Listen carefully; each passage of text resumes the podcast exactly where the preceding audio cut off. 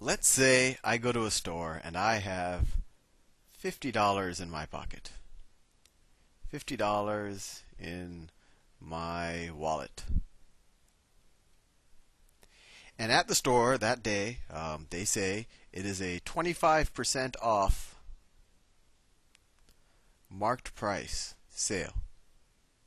So 25% off marked price means that if the marked price is $100, uh, the price I'm going to pay is going to be 25% less than $100. So my question to you is if I have $50, what is the highest marked price I can afford? Because I need to know that before I go uh, finding something that I that I might like. So let's do a little bit of algebra. So let x x be the highest marked price that I can afford. So if the sale is 25% off of x, we could say that the new price, the sale price, will be x minus 25%, 25% of x is equal to the sale price. And I'm assuming that I'm in a state without sales tax. Whatever the sale price is, is what I have to pay cash. So x minus 25% x is equal to the sale price, right? The discount is going to be 25% of x. Well, we know that this is the same thing as x minus 0.25x. And we know that that's the same thing as, well, because we know this is 1x. x is the same thing as 1x. 1x minus 0.25x, well, this that means that 0.75x is equal to the sale price, right?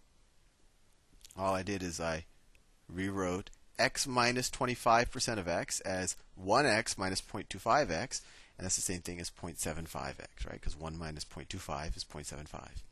So 0.75x is going to be the sale price.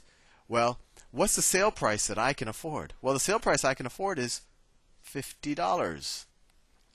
So 0.75x is going to equal $50 anything if x is any a larger number than, than the number I'm solving for, then the sale price is going to be more than fifty dollars, and I won't be able to afford it. So that's how we set the exam. The the highest I can pay is fifty, and that's the sale price. So going back to how we did these problems before, we just divide both sides by 0.75, and we say that the highest sales, the highest marked price that I can afford is 50 divided by 0.75. And let's figure out what that is. 0.75 goes into 50. Let's add some zeros in the back. If I take this decimal, move it 2 to the right, take this decimal, move it 2 to the right. It goes right there. So 0.75 goes into 50 the same number of times that 75 goes into 5,000. So let's do this. 75 goes into 50 zero times. 75 goes into 500. So let me think about that. I think it goes into it six times because, um, right, because seven times is going to be too much. So let's go it goes into it six times. Six times five is 30. 6 times 7 is 42, plus 3 is 45. So the remainder is 50. I see a pattern. Bring down the 0. Well, same thing again. 75 goes into 500 six times. 6 times 75 is going to be 450 again. And we're going to keep having that same pattern over and over and over again. So it's actually 6, 66.666. Uh, I hope you don't think I'm an evil person because of um, this number that happened to show up. but, but anyway, so the highest sale price that I can afford, or the highest marked price I can afford, is $66. Dollars, and if I were to round up, and 67 cents if I were to round to the nearest penny. Um, if I were to uh, write this kind of as a repeating decimal, I could write this as 66.66 repeating. Or I also know that 0.6666 going on forever is the same thing as two thirds. So it's 66 and two thirds. But since we're working with money and working at dollars, we should just round to the nearest penny. So the highest marked price that I can afford is $66.67. So if I go and I see a nice uh, pair of shoes for $55, I can afford it. If I see a pair of, uh, if I see a nice tie for $70, I can't afford it with the fifty dollars in my pocket. So hopefully this this uh, not only will this teach you a little bit of math, but it'll it'll help you uh, do a little bit of shopping. So let me ask you another problem, a very interesting problem. Let's say I start with an arbitrary. Well, let's let's let's, let's put a fixed number on it. Let's say I start with hundred dollars, and after one year, one year it grows by grows by 25%. And then the next year, year two, let's call that year two, it shrinks by 25%. So this could have happened in the stock market. The first year I have a good year, my portfolio grows by 25%. The second year I have a bad year and my portfolio shrinks by 25%. So my question is how much money do I have at the end of the 2 years? Well, a lot of people might say, oh, this is easy, Sal. If I grow by 25% and then I shrink by 25%, I'll end up with the same amount of money. But I'll show you it's actually not that simple because the 25% in either case or in both cases is, actually a different amount of money. So let's figure this out.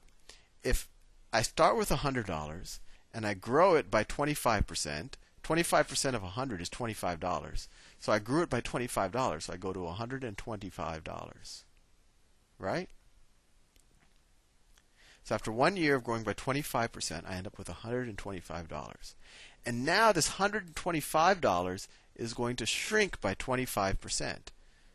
So if something shrinks by 25%, that means it's just going to be 0.75 or 75% of what it was before, right? 1 minus 25%.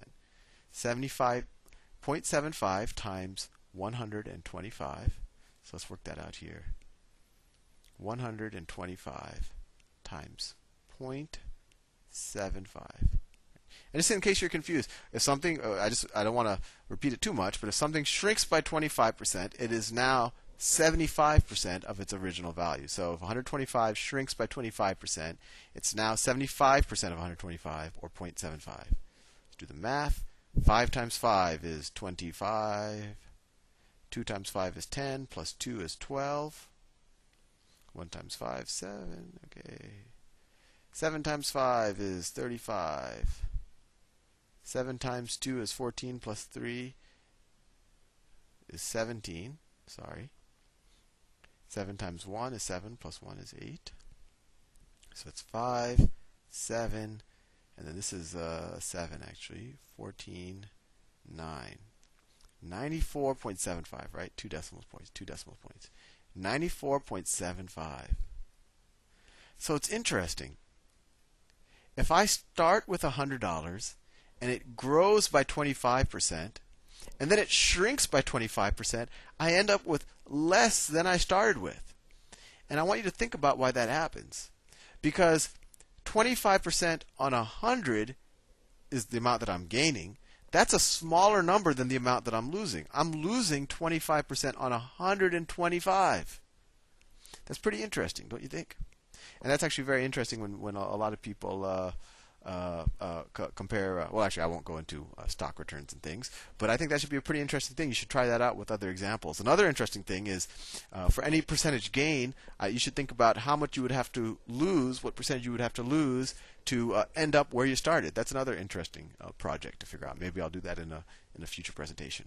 But anyway, I think you're now ready to do some of that those percent madness problems. Um, hope hope you have fun.